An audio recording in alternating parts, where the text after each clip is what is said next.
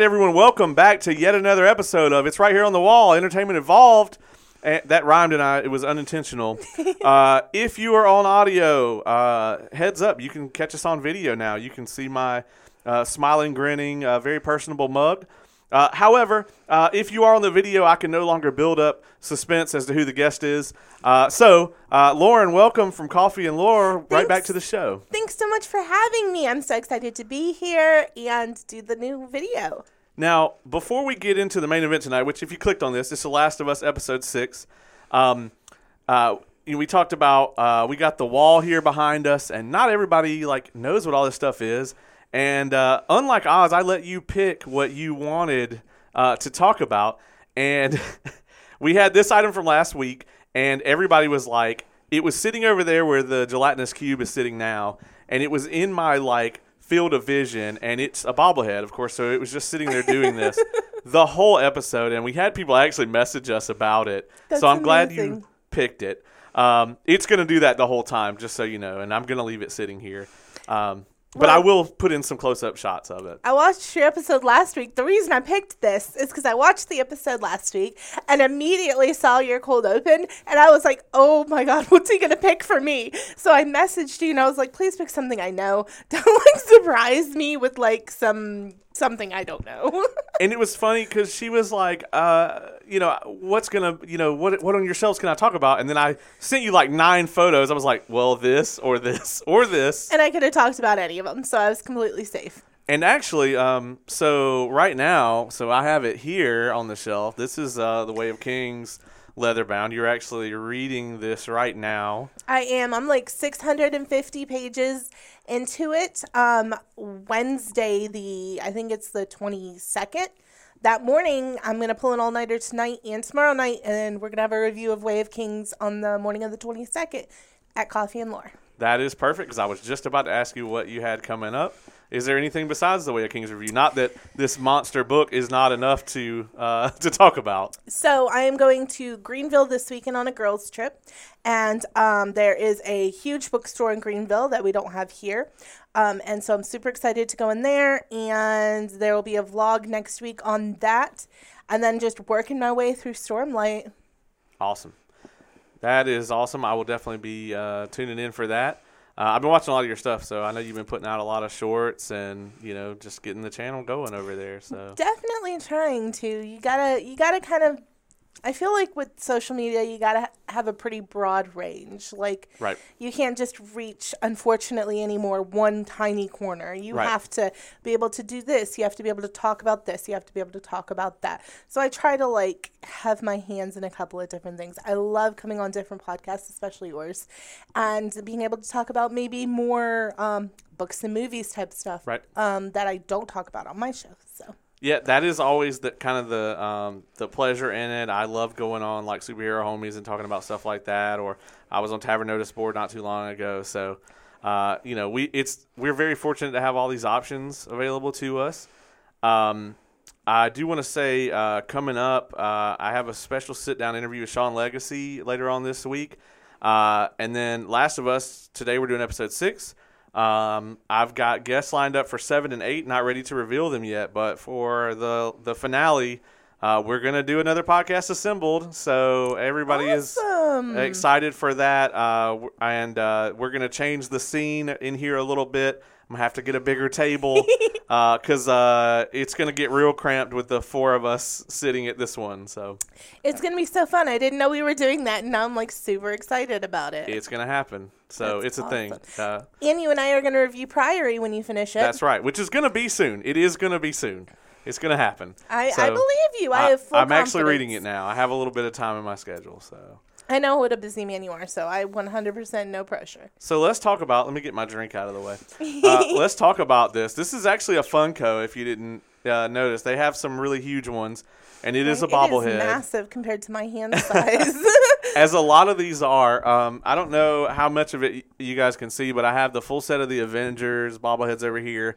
The newest edition, we'll talk about this at some point on the shelves behind me. It's definitely uh, you can't see it. Maybe I'll splice in a little video of it here uh, for the uh, for the feed. But Uh, it's uh, the Guardians of the Galaxy, and they kind of they're the way they sit on their ship, and it's all of them. So um, they're bobbleheads as well. There's a lot of bobble on these shelves. Uh, but the reason this is so significant is we have Mandalorian season three coming out on March first. We do, and I am beyond excited for that. That is, there are a handful of shows that I do not miss an episode. Like, I do not let myself fall behind. I am an avid reader, and that's always my priority. So I'm booking 10 to 15 books a month. Um, and people are always like, well, how do you do that? I don't watch a lot of film and TV. Right. That show I watch every week. I, I it'll um it'll be interesting to see if I can keep up because uh, the internet loves to like everybody watches Mandalorian, and so I was watching it at 3 a.m. like when it drops on Disney Plus because it was just like I know I'm gonna get up tomorrow. I know I'm gonna get on the internet immediately, And be pissed. and yeah, and so it's like nope, 3 a.m. It's right there. Uh, spoilers for season two, but uh, when uh, Luke shows up at the end of season two, I mean, it was like 4 a.m. and I was literally like jumping up and down in my living room like I was six years old. Like uh, one of the best experiences watching an episode of television. Um, it was amazing. It was It was. Uh, so I'm really looking forward to season three. Also, I am too. And it's super on brand because we have the same lead in Mandalorian as we do in The Last of Us. The man can do no wrong. That's right. Pedro right. Pascal. that's right. He's in everything. Eventually, all TV will just be him escorting a magical child. so. and it, it and I will watch. I'll I watch told you. yeah. I watch I will watch every minute of it. They can do it here, they can do it in space, they can do it underwater. I'll still watch it. SpongeBob SquarePants starring Pedro, Pedro Pascal. Pascal. and he's just going to assist him to his new home, and I'm going to watch it. I'm I'm up for it. Um, yeah, I'm down. Uh, and then uh, also uh, recently we had the uh, the prediction of uh, uh, Mass Effect done as a Muppet movie with Pedro Pascal as the as Commander Shepard, which I also would really like to see. I would watch it. Yeah. However, that threw me a little bit. Yeah, uh, I I would watch it. Um, I actually just want to see a Muppet movie in general with Pedro Pascal as the human character. No, absolutely. I, think he'd be absolutely fantastic at Yeah. it. Yeah, they can they can remake one of the old ones or make a new one. I'm I'm cool with it. However, um, that being said, uh, so Mandalorian season three debuts March first, and guess what? We're gonna review every single episode, uh, right here on this show. So uh, Hopefully, I'll be here for I at would- least one. would love to have you back for that. So Woohoo! so uh, it, it's it's on video now. I no takesies backsies. Nope, nope, nope. I will definitely do it. Like uh, you don't have to give me an excuse to gush over Pedro Pascal. There's no excuses needed. So, is there anything from season three that you like really want to see, um, like going into it? I would like to see more Saga. Or um, it, it's Ahsoka. Ahsoka, yeah. Ahsoka. Sorry, I always say her name wrong, That's and okay. people always correct me. So I knew it was wrong the second that I said it. I would like to see more out of her character development. It's over here Um, somewhere. And I just really like how they are slowly, not pushed down your throat, bringing in other characters in the world. You know what I mean? Like when we got the season for Boba Fett, a Mandalorian showed up there, and we didn't expect that. Right. And it was, I just really like the way that they're subtly bringing in characters. It's not like the, um, Disney movie ones where it was just like Luke, Leia. Yeah. Like it was kind of a punch to the throat. This is a lot more subtle. This is a lot more progressive. It was purely like a nostalgia play for the Mm-hmm. movies, whereas with this, I think they're being a lot more careful with it. Um, and the I would I would it, it would reason to say that we're gonna get some Ahsoka in this season because she's about to get her own show. I think that's the next major project they have coming. So, uh, and she's my favorite Star Wars character. So I would I'm always up to see more of her on screen and to get more of her backstory and everything. Favorite Star Wars character? That's a tough one.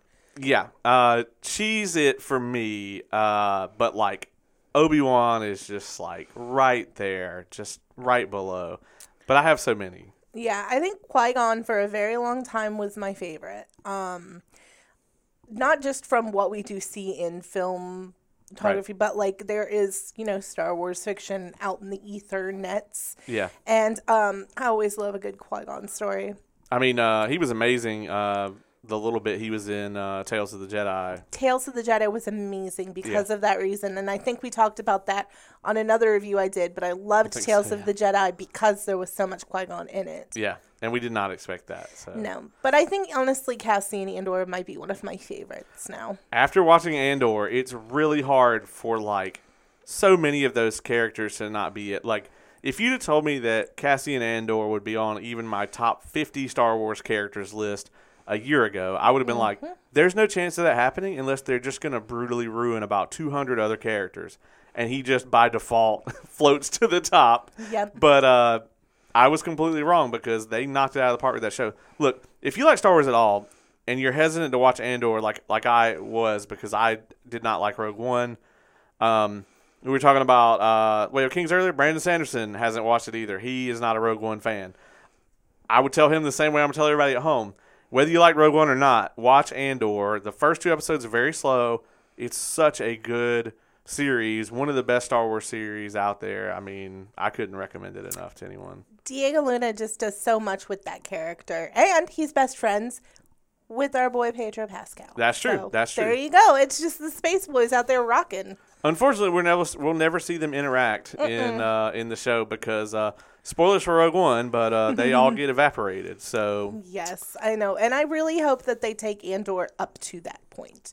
I yeah, I think they will. I think it would be fantastic development, and I think Diego could do a lot with it. yeah, I think their plan season two is to take it all the way to the beginning of Rogue One. So looking forward to that. Absolutely. So you mentioned earlier you don't watch a lot of TV and movies. So uh, me knowing that when I watched episode three of The Last of Us, I messaged you and I said, "Listen, I know you don't watch a lot of TV and movies, but this is worth your time."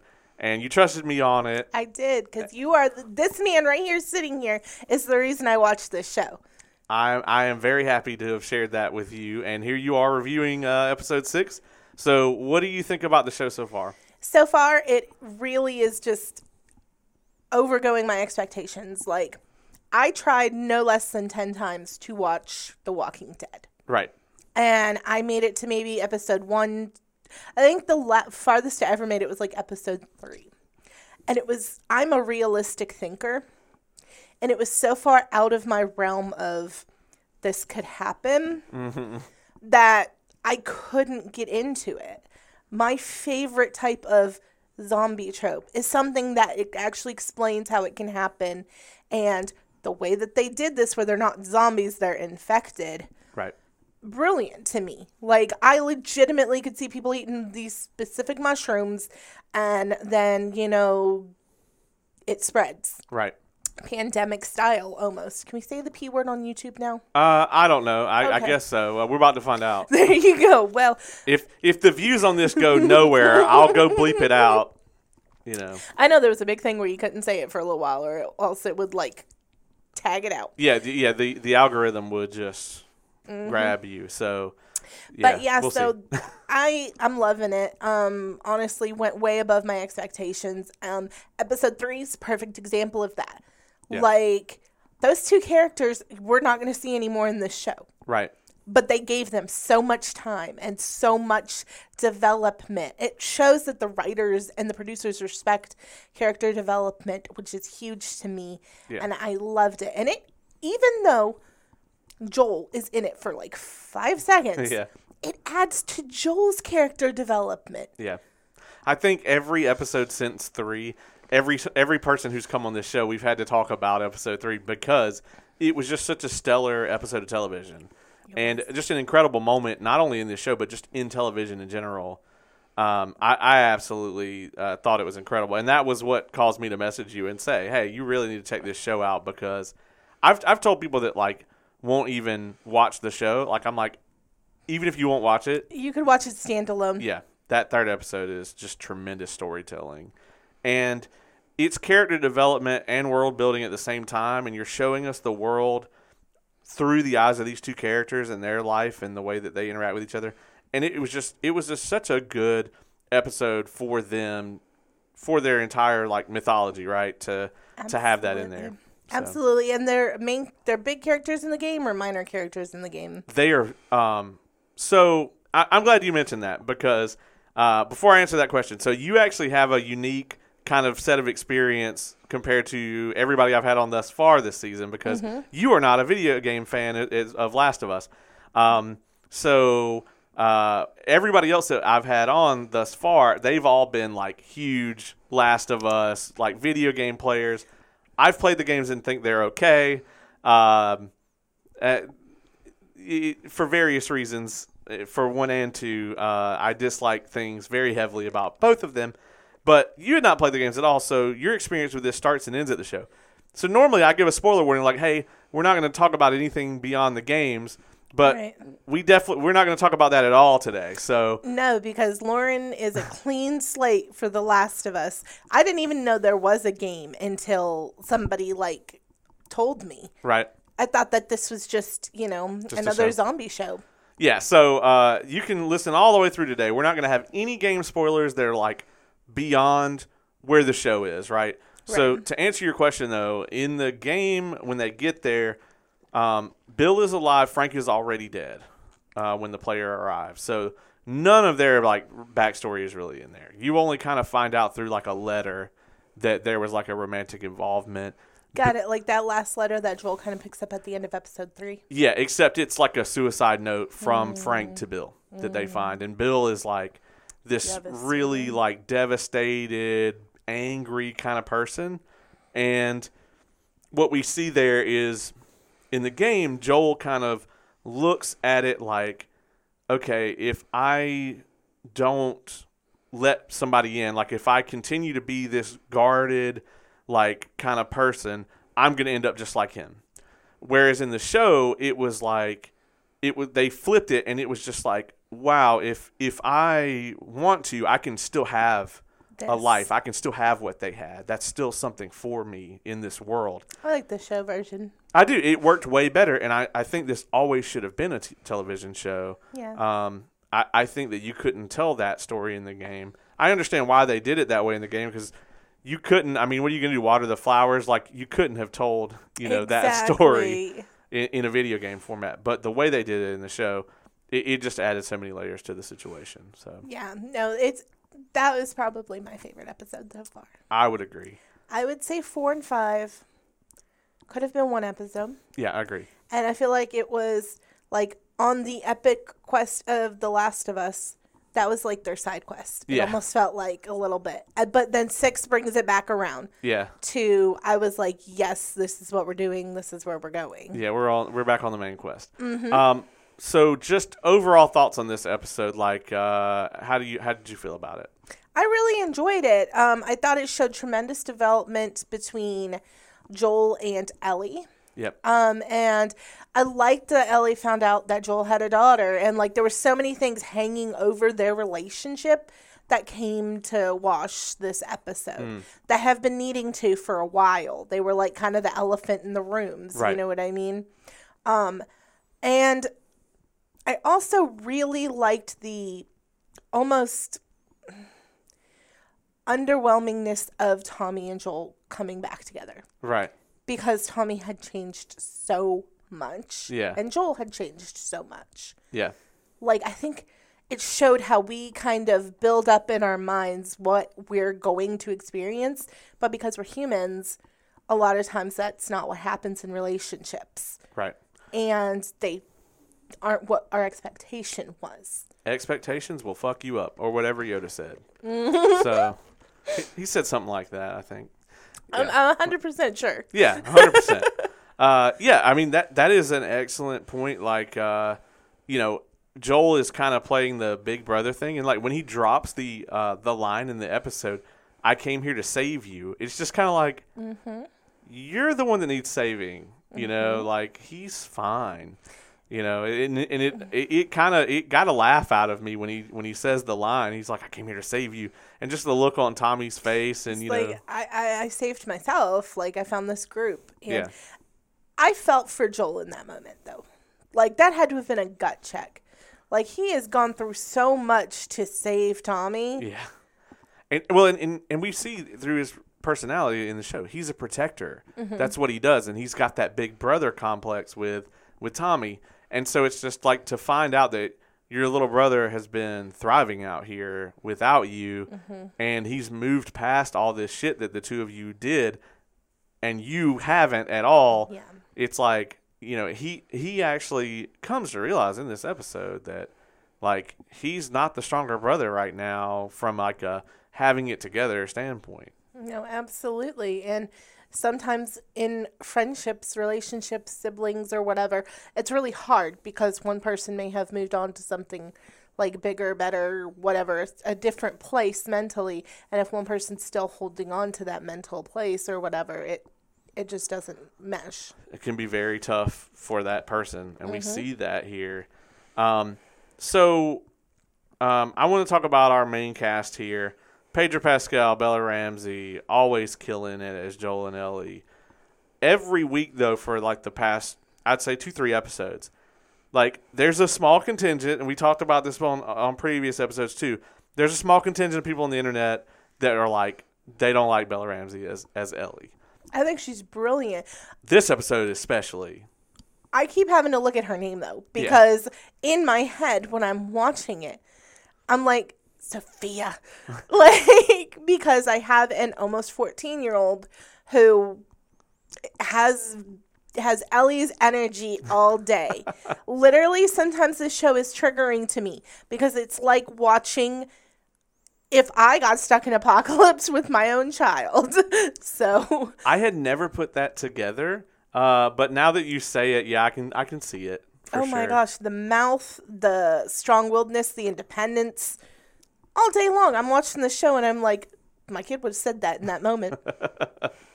Yeah, I mean, getting used to her as uh, Lyanna Mormont, as we all did, and then Who's very like kind of put together. yeah, Very like speak like thinks before she speaks. yeah, and then we get her with the American accent that is flawless. She does Uh, a good one. Yeah, and then you know her being Ellie in this uh, was I, I think is tremendous. Um, we get Gabriel Luna back as Tommy. I'm a huge fan of his. I don't know if you're familiar with his previous. I work. am not. What else has he done? Um, what I love him in was in Agents of Shield. He played Ghost Rider in that, and I thought he was way better than Nicolas Cage. Um, you know, uh, I don't think I've seen that one. Is that the one with Wentworth Miller? Yes, Okay, I've seen Wentworth Miller in that because Okay, I yeah. love Wentworth Miller, Yeah, but yeah. I haven't like followed every episode. yeah. Uh, so he was only in one season of that. Got it. Um, and I thought he was really good as Tommy here, and and there was a very clear difference between the Tommy we see in the first episode and the Tommy we see here. in both Joel and Tommy, I felt like Yeah, like the growth that we get from. I mean, it really made it feel like all those episodes that time jump. They didn't have to tell you, you know. Sometimes at the beginning of a show, they have to be like five years later or whatever. Like they could have not put that in there, and I would have known like around how much time had passed. yeah. Because in that first episode, we really get that hint that Joel is uh, like the big brother who's always looking after Tommy, and Tommy's kind of a fuck up, and yeah, and That's a hundred percent it. He's Yeah. like kind of lackadaisical, chill, whatever. And now on the flip side, like Tommy's becoming a father, and he's very like more into the structured society of things. And Joel's like, mm, this isn't really my vibe. And and let, let's talk about that since we're on this on the subject. Their relationship between the two of them and them realizing where it is, like not to mention Joel's reaction to Tommy saying he's going to be a father. We get, you know, Sarah dying comes really to the forefront in this episode. And um, you know, as someone who has uh, panic disorder, I knew exactly what was happening to Pedro Pascal here, uh, or, or Joel rather is he was having a panic attack and he had several in this episode where it's just like he this idea of not only like you know him not having control but also like the people he's supposed to be protecting um, the people that are supposed to depend on him not necessarily needing that protection or wanting it sometimes both that's catching up to him um, you know tess was someone that he protected she's She's gone gone. Ellie may be gone soon, you know, uh, from like because in this episode he tries to send her with Tommy. Right. He finds out that Tommy didn't need his protection, so it's just like this like persona that he's built around himself that he's his entire like life is based on is just kind of crumbling up under him and he's having a hard time with it No, absolutely. And as somebody who is kind of a control type person as well, that's the worst. And you say things you don't mean because just like in the moment, you're like, mm F you, and remember your mom was sideways or something. Like you say stuff that you shouldn't even be saying to another human being. Right. But you say it because in that moment, you're panicking, you're anxious, you're like, I gotta, I gotta get them before they get me. Type. That's almost the feeling. yeah And I was so happy when Tommy came back to him and they were in a cooler moment. yes And cooler heads prevailed. Yes, absolutely on that. Um, I loved that scene too, um, especially the way that Joel talked about Ellie to Tommy when he starts telling Tommy about her being immune, Mm-hmm. and Tommy's just like, "Run the whole thing back for me. Like I need to know start everything." from the beginning. Yeah, because you could tell like they've heard bullshit like this before, and Joel has come such a long way from the second episode where, like, you know, he finds out and about her immunity, and he's just like, whatever. We've heard these miracle cure stories, blah blah blah, and Tess was the only one that had any hope. Like she was, you know, the hopeful one that was like really just like we have to do this. Yeah. And then now Joel is completely on board with that, and he he believes now that she could be a cure as well. I agree. Um, the end of episode five.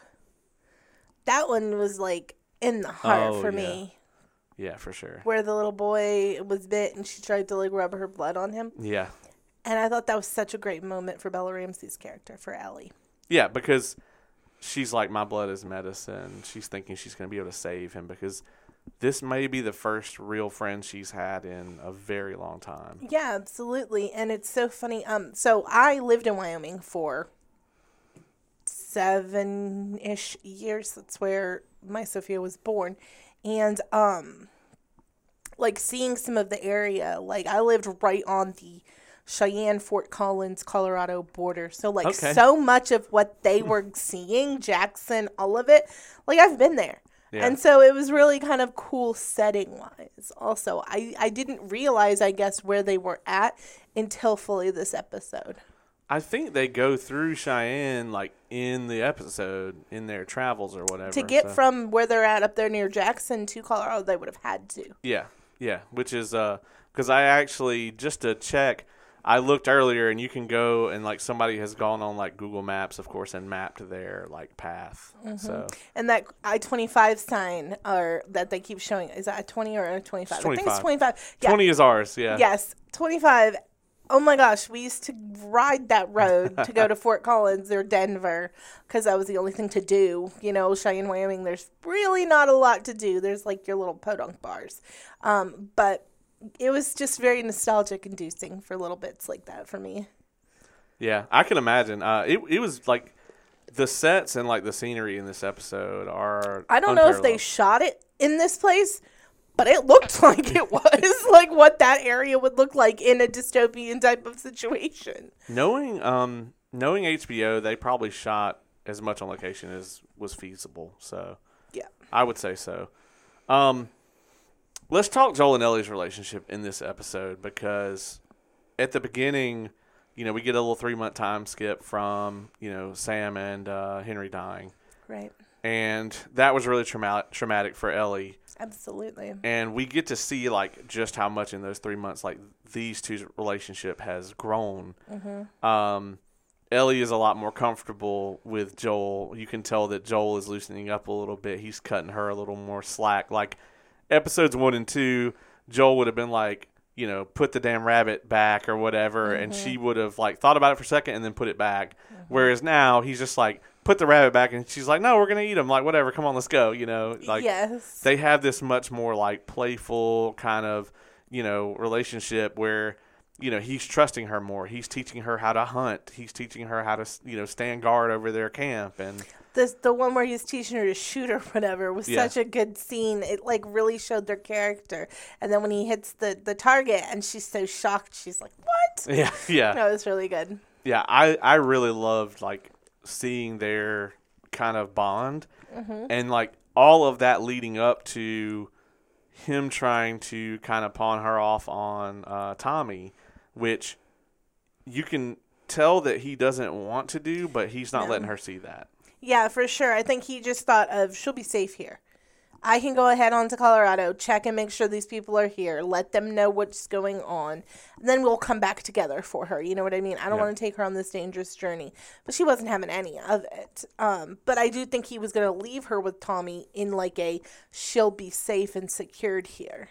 Yeah, because he's doubting himself. Yeah. Especially with the panic attacks he's having. No, absolutely. And plus, you know, Tommy's kind of gotten in his head a little bit where he's like, it's a really dangerous journey. Like, I'm not doing it. I got things to live for. Right. Yeah, I agree. Um, and we all this leads up to her dropping that line that just crushes him, where she's like, "I'm not her." She knows about Sarah, and it, this kind of brings it all rushing back for Joel. This like moment that has defined his entire like life afterwards, which as Yeah. it would for I think any parent. You know, uh, his his daughter died in his arms, and now he has this daughter like figure in his life, and she's not Sarah. She's never going to be Sarah, and uh, Ellie dropping that line on him and like the way that they his reaction to it was uh, one of the best moments in the show. Honestly, I think. I agree, and I love also where Ellie would like obviously would have meant to Joel when she said, "I'm not here."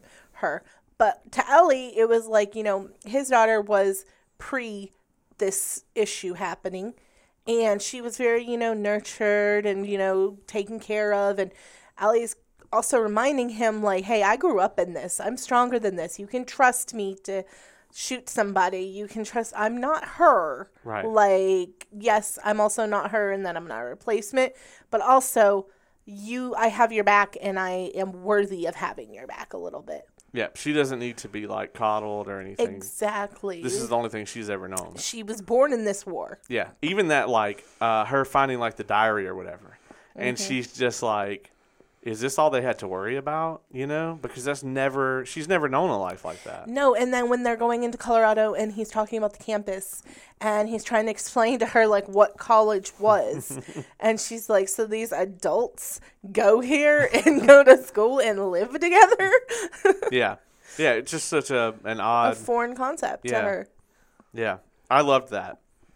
Um, when they get to the city of Jackson, um, or or well, right before they get there, that moment with like the cordyceps sensing dog or whatever was so tense. It really was. I mean, I was worried for a second. I was like, is this dog going to trip over what she smells like? Yeah, Because I didn't know. I mean, Joel, that would have been devastating for Joel to sit there and watch this kid get mauled. That Oh, he wouldn't have. attached to. he would have he would have killed that dog immediately and then probably been shot.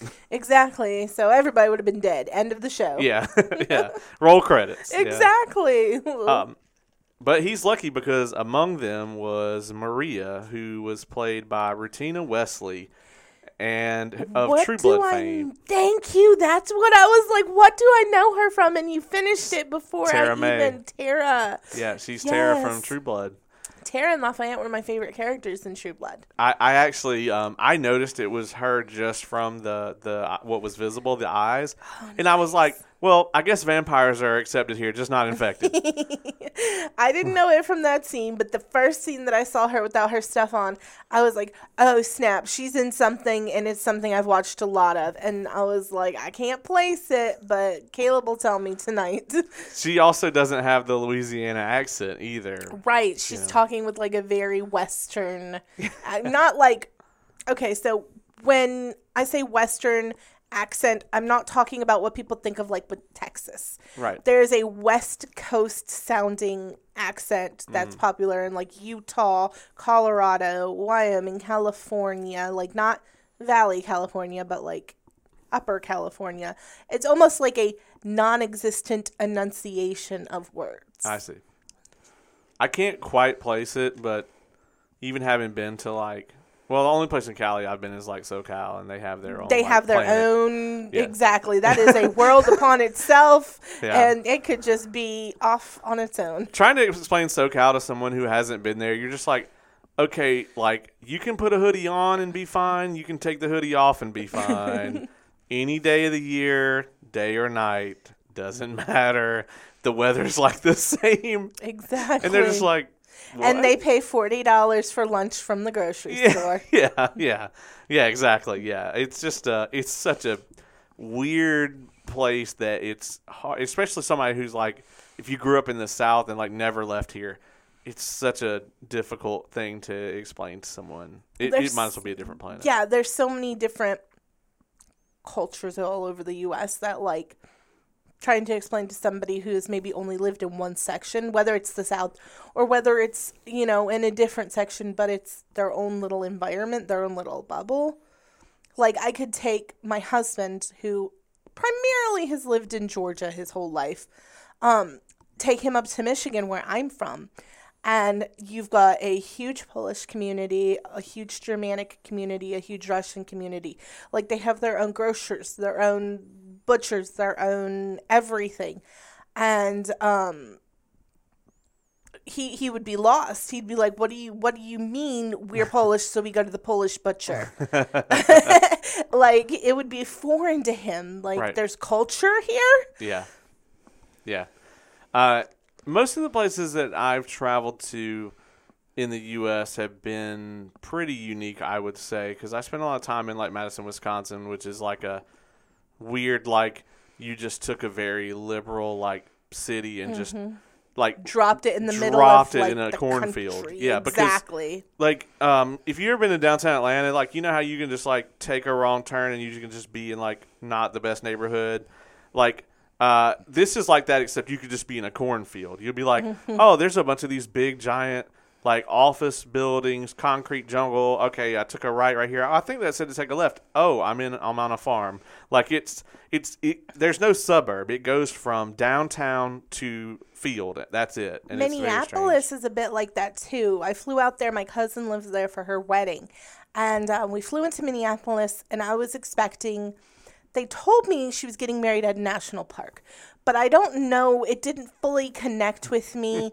and so we drove just outside of Minneapolis, not that far outside of Minneapolis, and it literally was like no cell service, trees everywhere, a giant lake. And I was like, heck am I? like, how long have we been driving? Not that long. Yeah, it's a strange thing because here, uh, most cities are sprawling and, and, and really spread out, and I think that comes from uh, like I I think people in the South typically like to live in the country. It's it's a mm-hmm. thing, and so it's just like people don't want to live in the city or even the suburbs. So like all the cities like sprawl out really far. I mean, you look at like the entire like footprint of like Atlanta, and it's like over a fourth of the state. Just how far out? I mean, it goes. No, absolutely. And shoot, you talk about the CSRA. Yeah, Like, mile wise, it's massive. yeah, Going from, I had a friend visit, going from my house on the west side of town to like Savannah Rapids, which is on a whole other side of town. It can take, depending on traffic, 30, 40 minutes. It's not close. But I tell her, no, we're still in Augusta. Yeah. And she's like, what? yeah, yeah, yeah. And Atlanta's like that times like ten. Exactly. Because it could take you four hours to get somewhere in Atlanta if you just pick the very and, wrong time and to go. exactly. And there's like different names for all of the little sub areas. That's what throws me off. Yeah. because I'm going to this concert in Atlanta and I had to text you and be like, which cheesecake factory do I need?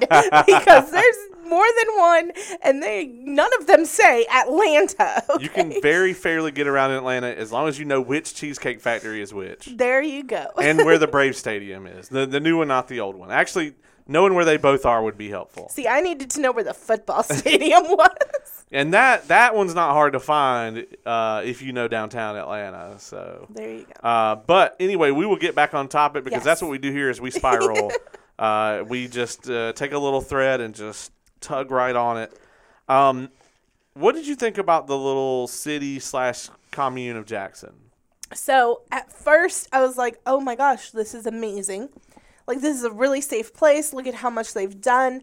But the more they talked to Tommy and um, Maria, the more I got very. Mm, what's the word I'm looking for? Because I don't want to use a hateful word, but like very stand not standoffish vibes, but like they're not willing to help other people. Yeah, it's like an us versus them type situation. Very much so. It's very not yeah, I guess secluded. Yeah. Like we're not concerned with who needs help. We're concerned with making sure that we don't get affected by anything else. They're going to look after their own, and everybody else, they can fend Can for just fend for and themselves. If you become a danger to Jackson, then, Then you are to gone. get a bullet. I mean, their reputation, you know, when they uh, talked to that couple that was living in the woods at the beginning of the episode, it's like, no, don't go past here. This is a river of death. That's quite a reputation to have. It you got to pile up a few bodies to have that reputation. It is 100% and I feel like they if if that had if he had not dropped the right name in that scene with the dog, they were him and Ellie were gone yeah, because they now knew about them out there, you know what I mean? yeah, agreed. Um, a couple winks to the video game here I do want to mention. Uh, so the horse that they ride, Shimmer, that's actually so that horse is not supposed to be introduced yet. That's actually Ellie's horse from the second game. Um, so that's a little kind of wink that they put in there. You actually, the the city is actually not in the first game a lot either. It's in the second game primarily, but they went ahead and put it in the show, which I really liked. Um, and then this this is completely like not confirmed, and this is just something that the internet um, uh, is kind of running with. But the the girl that like Ellie catches staring at her, and she kind of like shouts at her a little bit when they're in the cafeteria. yes. So the internet believes that that is Dina, who is like a future love interest for Ellie, possibly. So uh, that is not confirmed, though. So j- I'll just put that out. Even uh, Neil Druckmann, who is the show uh, co-president of Naughty Dog, like slash writer, uh, ha- has refused to confirm that's actually her. But she does look incredibly like the video game character. So uh, just Ooh. throwing that out there and mentioning that as a as a possibility. So. I would love to, I would love that for Ellie cuz I do feel like sometimes shows do s- like stand off of giving their younger characters maybe love interests. Like I don't know what the time frame's going to be here. Is it going to be like a year time jump, 2 year time jump?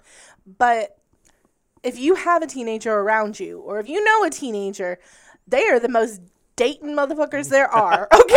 Uh. like they go on more dates than half the adults I know. They have a new girlfriend, boyfriend, hand holding partner before you can blink. So I love that.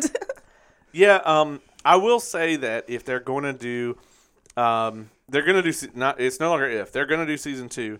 I think it's going to be at least two years. I think they're going to age Bella Ramsey up a tad, yeah. um, maybe three years. I don't know. Um, I don't know what their production schedule was like for the show, but there's no way we get it next year. I would say that unless unless they're going to bridge the gap. Like if they're going to say we're going to do one or two seasons like in the middle of the the games um, and just go completely off the rails. But that's not what notoriously HBO is known for. I feel like I feel like HBO is going to make us wait because they love to make us wait. Yeah, they really do. Hence why we're not getting any House of the Dragon this year, and we're sitting here reviewing this. but I am thankful that we got this. I mean, for sure. So Absolutely. I just I- think the reason why I'm yearning for House of the Dragon so badly is because I ha- I know what's to come. right. I know the characters that are to come, and I want them. I want them now. And so, Yeah, I gotcha. I, I I'm right there with you. There's a lot I really want to see from that. So we're gonna be reviewing that next year. That'll be probably like season eight. So uh, for this show. so um, so I want to talk about the last scene here at the University of Eastern Colorado. That's that's a that's a name. it really is. And um, it looked like they filmed it there. I'm pretty I sure. mean, it, I've been to this particular location to one time. It was at like a party. It was kind of dark, but it looked very similar to what I remember it looking like. Right. Um, the monkeys. That was so good. It was hilarious. Yeah. Because she was like, monkeys. Yeah, She'd like, oh, never monkeys. seen anything like that. Yeah, because I mean they don't have a zoo in the QZ, you know. no, not at all. And it, it's interesting. I never thought about it until this exact scene. I'm guessing that the cordyceps can't survive in like other stuff, like dogs or monkeys or whatever, because we don't see any like infected of like other species. Um, But uh, yeah, if there's something from the games I'm missing, uh, by all means, like uh, drop us a note on social media, leave us a comment, whatever, uh, and, and let me know. But it, I thought that was interesting, and it's something I never thought about until that scene. I was like, well, hopefully they aren't cordyceps monkeys, and it's like, okay, Mm, yeah, they're no not. kidding, because that would have been crazy. Them to turn around and just Creepy like, as "Rah!" hell, yeah, yeah, like a clicker that's like that agile and fast. I mean, it was bad enough in the last episode. So, Now I can't stop thinking about clicker birds, and I hate you for oh it. Like, no, terrifying. no. At least with the birds, it would not take very long for them to like die because I, f- I feel like they would get fully taken over by the fungus like pretty quickly. Oh yeah, because so. they're small and they're small immune system, but still, it's like a horrendous fear. Yeah, I mean, you know, and it would take their eyesight, and you know, there's no birds out there that like, you know, can use echolocation or anything, so you know, it would be fine. Oh god. Oh no! All right, on from that. On from that. Um, this scene, you know, they they gave us like walking down these corridors, and like, you know, they find out there's like not any the wherever these doctors like they were here, but they're gone. Mm-hmm. They're playing this like happy song as they're like traveling, and I'm just like, Some shit is gonna go down. Yeah, I was like, there's no episode of this show that leaves you with your emotions intact. It's not gonna Mm-hmm. happen. It like with with Tommy telling them, oh, it's a really dangerous trail and everything, There's and, been no danger. and they run into nothing, and they're playing this little happy music. I was like, nah, there's no way. And what we get is this very dangerous confrontation with the Raiders. Y- Yeah, and they're not this super armed group. You can tell that they're not very organized. They had like bats and like random stuff that you pick Uh, up. like railroad spike. Is that what? Um. that he got stabbed Yeah. with. That was the bat. When he Oh, first it swung it, it splintered, and he stabbed him with the handle. And when he pulled that thing out, it came out so far. I mean, it was so long. I was just like, "Oh no!" I was like, "Oh, "Okay, maybe it's just a little." And then he just keeps pulling it, Pulling and I'm like, "Oh my god!" Um, There's some damage done there. Oh, for sure. In the game, he actually falls like, and this is why they changed it for show. In the game, he falls out of a building and lands on like some rebar, and it like goes all the way through him. Does he survive that? Yeah, yeah. Uh, and, uh, and and so I'm just like, that's not realistic at all. So I'm glad they went with this like stab thing. Um, I was gonna ask you like, what do you think about this? Because um, I'm stressed. I'm stressed. He, I mean, like I said, this is somebody who has not played any of the video game. I know nothing about the lore. I don't know anything about the story. I haven't Googled. I think he's dead. And Ellie's going to have to figure this shit out. because I have played the games, I will say that it would not shock me either way. Um, I will say this in in the game, in the first game, when that happens, he's not dead from that. That does not mean that the show won't change it. And if they did change it, I would completely understand why. Um, it would um, be interesting, but it would not like blow me away to the point where like there's no way this could happen. How many because episodes do we have for season one? Do we know? nine episodes, we have three left, and I am almost entirely certain that they are gonna. The next episode is gonna be 100% Ellie backstory. I don't think we're gonna get to see any modern Oh my god. anything. So it's going to be two weeks before we find out what happens. It, my money would be on him living because I, I think I know where they're going to go with this. But once again, I would not be super shocked if he's not like if he's dead. I'm excited for Ellie backstory if that's what they give us, though. Like, I want to see her life before Joel. I think we're going to see her and Riley, which is like a friend of hers that she had as a child. Um, kind of how she ends up in the the mall and how she gets bit. I think we're going to see all of that in the next episode. That's really awesome. I'm looking forward to that. Then I, I hope you're. I hope you've got the the down low. I, I'm pretty sure. I, I I'm like ninety percent on that prediction. So. Nice. Uh, but like I said, they could swerve us. They could one hundred percent swerve us. Uh, all right, so um, what do you uh, what do you score this one out of ten? What do you, what do you give it? Okay, out of ten, um, I'd give it a solid eight. Solid eight. Okay. Yeah, if episode three was a nine for me, or even a nine point five on episode three, I'd give this one a solid eight.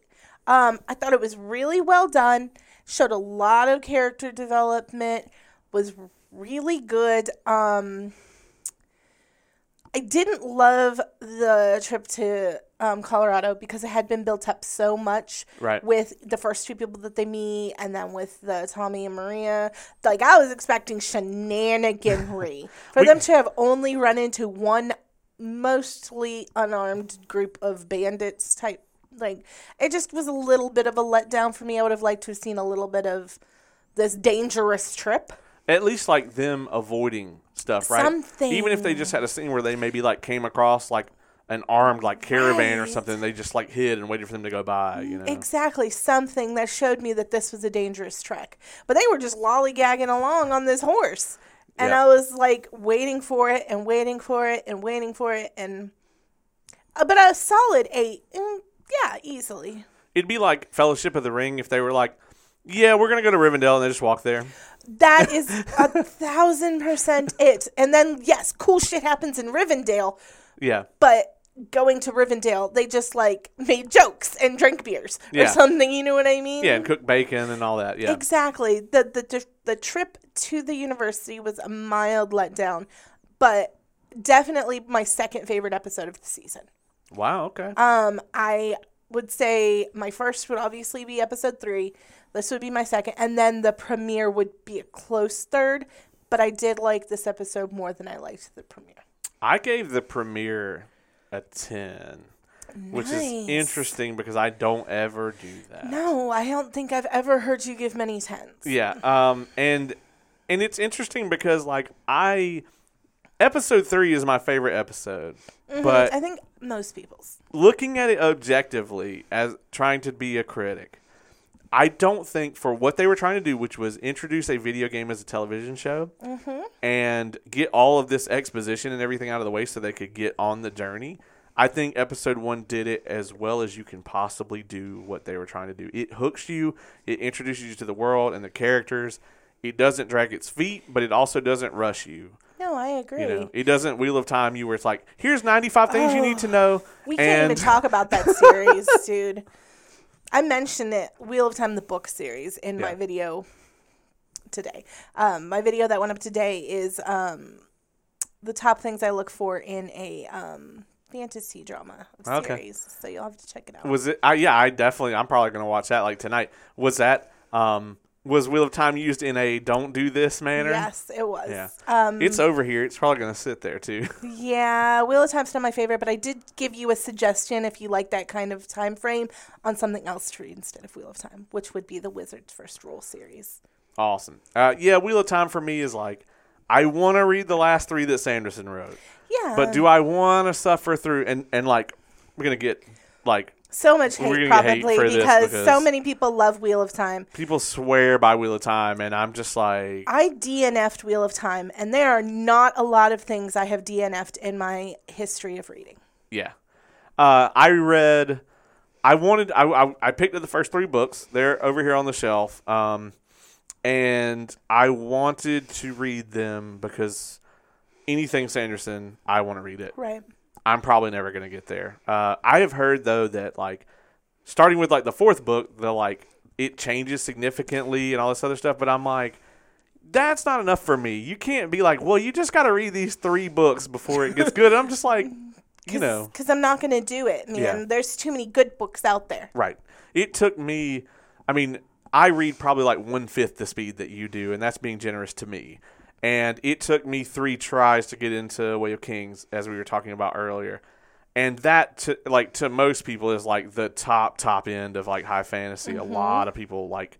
It's Um, the highest ranked book on Goodreads, I believe. uh, Words of Radiance is the Oh, sequel okay. is, but Way of Kings is like in the top ten. Yeah, Nice. yeah. Words is my favorite as well, but a lot of people swear by Way of Kings, uh, and I don't blame them. It's really high up there. I mean, I've read it in. I'll probably have it read in five days. Um, so that's like roughly 250 pages a day of reading. and it's it's dense. Like It is. That's my thing. That this Way of Kings will be the longest book I've ever like taken days consecutively to read. It's like 380,000 words, I think. And it's the shortest of the Stormlight series. Right. So, Um, and, and I flew through Priory of the Orange Tree, which is so crazy. But Priory is a different type of read. yeah. This read, there's so much, like, there's so much to read about what's going on in lore without a lot of action. So you just keep kind of, especially in the middle, you just keep kind of like diving in more and more and more and more. And then you're like, at least for me, I'm flipping back and being like, I got to reread um, this person's stuff because I'm not sure if this is tying in here. Yeah. Yeah. It, the, the, comparing it to like something like Mistborn, and we're so far off the rails now, but I Oh, don't I know. I'm Um, sorry. it's it's okay. It's what we do here. Uh, so Mistborn is very action adventure. Mm-hmm. It's like these are the characters and stuff they can do. Here's the storyline. Whereas like the world and the lore is what Stormlight is about. Like it's Yeah. that's the main thing. The character development is incredible too. it is. Um, but it's like what they did in episode three of this show. It's like we're taking, we're shining a little light on like one of these characters and telling you so much about the world through Mm-hmm. doing that through their journey. So No, absolutely. And and I'm eating it up because I I love a good set of lore. yeah, so uh, hence the the name of your show. Coffee and lore. exactly. Um, I'm gonna give this episode an eight five. Um, uh, I I like it a lot better than four because, like we said, four and five should have been one episode because four is just all build up. yes. Exactly. Um, but yeah, I'm gonna give this one an eight five. There were moments of it that I did not think the pacing, like the pacing's kind of all over the place, but they had the like the really big moments that they had in there were great, Great moments. moments. And it, you know, I hate to give any episode of this show less than a damn nine because like the set design, the production value, So good. and like Pedro and Bella are always on it. There's never a moment where they're not. Yeah. So, taking all that into consideration, this is one of those shows like rare where like I don't want to criticize it, mm-hmm. and it's so crazy because I don't love the games like at all. Like I don't think I think the first one is super overblown, like overhyped, and then the second one I think is like Last Jedi tier, absolute like garbage. So Ooh, yeah. man. yeah, season two of this is not going to be unless they are willing to make significant changes. Changes. It's not going to be good. No, I'm not going to. There, there's a moment where I'm like, I, me and millions of other people are going to collectively turn their televisions off. So Maybe they're gonna do something different then. that's what I think. And hope, hope, and think. So we'll see. But um, yeah, uh, absolutely. I'm glad we were able to go through this. Thank you for joining me no problem. for the second ever in the studio. Like I know. I'm so excited. episode. Yeah. So check out Coffee and Lore on YouTube. Uh, watch all the stuff that she puts out. She's uh, one of my like top things I'm subscribed to. Whenever I pull up my uh, my TV out there, like one of your videos is pretty much always like right there in the front. I So- truly appreciate that. I really do. I try to be consistent. Like every Monday and Wednesday morning, you're getting something out of me. Yeah, and I love that. Like, um, a- and it's I know that uh, like we're not super consistent about that here. I love that about you, and like I am trying to get on that level where it's like at least every week we're putting out something, and you're putting out multiple things a week usually. So always something It's a huge out. time suck, but it, it is definitely something I'm passionate about. And I love whenever you pop up on my thing because it's always something I know I'm like, yes, I want to find out about this. Like you pick some great topics. Well, I am definitely uh, glad that you think so, and I hope everybody out there thinks so as well. Uh, we're going to cover some more Last of Us. We are about to start doing two a week though, because uh, March first, as we said, we got him right here. uh, Mandalorian season three uh, is going to kick off, and we're going to be kind of having to double up. Uh, I have an interview with Sean Legacy coming up uh, later on this week. Um, he is going to be part of the Title Belt Pro show that we are sponsoring. We're going to have more information on that. In the meantime, uh, come right back here next week as well. We're going to do episode seven. And once again, check out Coffee and Lore. Thanks for joining me again. Thanks so much for having me. It is always the most incredible time. Absolutely. Thank you for coming on. And this has been an Evolved Review.